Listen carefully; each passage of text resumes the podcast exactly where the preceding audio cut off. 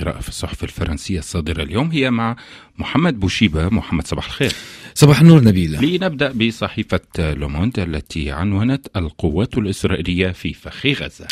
أفادت يومية لوموند أن الجيش الإسرائيلي تكبد أكبر خسائره يوم الاثنين منذ بدء عمليته في غزة والتي تجاوزت حاجز 200 قتيل وقتل ما لا يقل عن 21 جنديا من جنود الاحتياط المنتشرين في جنوب القطاع حول خان يونس.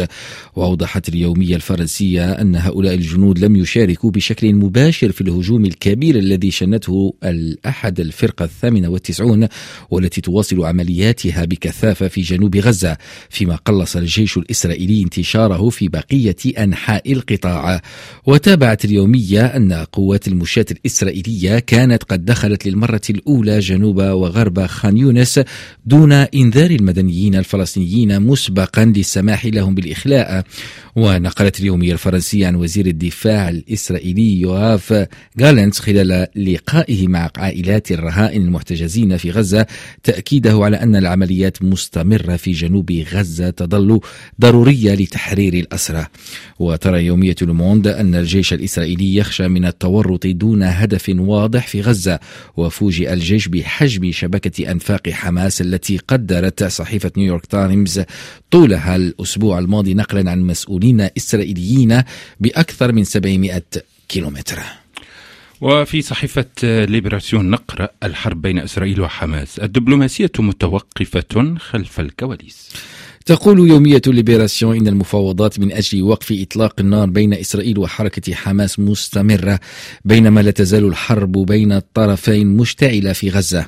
وأوضحت اليومية الفرنسية أن إسرائيل تكون قد اقترحت هدنة لمدة شهرين مقابل إطلاق سراح جميع الرهائن وهو ما رفضته حماس بعدما يقرب من شهرين من انتهاء الهدنة بين إسرائيل وحماس حيث سمحت تلك الفترة في نهاية شهر نوفمبر تشرين الثاني الماضي بالإفراج عن 110 رهائن محتجزين في غزة مقابل إطلاق سراح مئات الأسرى الفلسطينيين المحتجزين في إسرائيل بالإضافة إلى تسريعها لعملية إيصال المساعدات الإنسانية إلى القطاع الفلسطيني.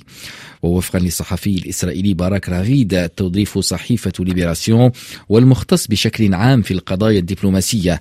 اقترحت تل أبيب في الأيام الأخيرة على حماس عبر وساطة الدوحة والقاهرة وقفا للقتال والتفجيرات في غزة قد يصل إلى شهرين مقابل إطلاق سراح جميع الرهائن.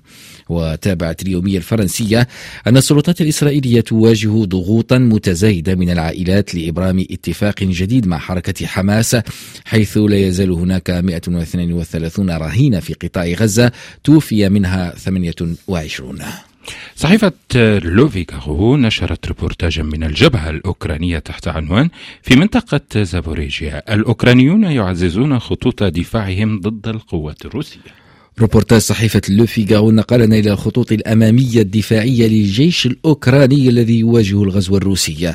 فبعد انهيار الهجوم الأوكراني المضاد خلال فصل الصيف بسبب الألغام والخنادق الروسية تعمل القوات الأوكرانية الآن على تعزيز مواقعها ضد الجيش الروسي هذا الشتاء.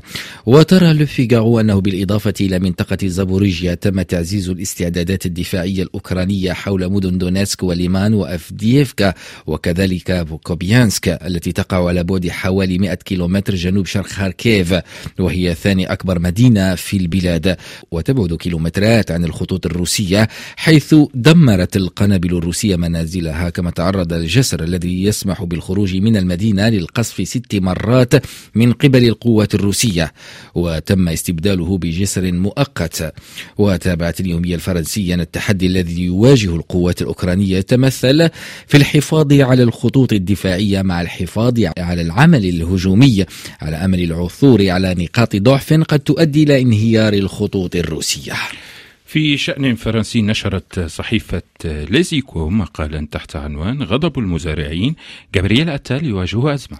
تقول يومية ليزيكو إن رئيس الوزراء الفرنسي جابرييل أتال الذي يعيش أزمته الكبرى الأولى بعد أسبوعين فقط من تعيينه يواصل سلسلة لقاءاته مع ممثلي النقابات الزراعية في وقت يتزايد غضب المزارعين وانتقادات المعارضة. وأدى تصاعد الاحتجاجات في القطاع الزراعي بفرنسا إلى إجبار الرئيس الفرنسي الفرنسي إيمانويل ماكرون على دخول الساحة قائلا على موقع إكس إلى مزارعين. لقد طلبت من الحكومة التعبئة الكاملة لتقديم حلول ملموسة للصعوبات التي يواجهونها. وتابعت اليومية الفرنسية أن جابرييل أتال التقى في مقر الحكومة الفرنسية مع ممثلي القطاع الزراعي ونقابة شباب المزارعين كما التقى مع أعضاء التنسيق الريفي وكونفدرالية الفلاحين.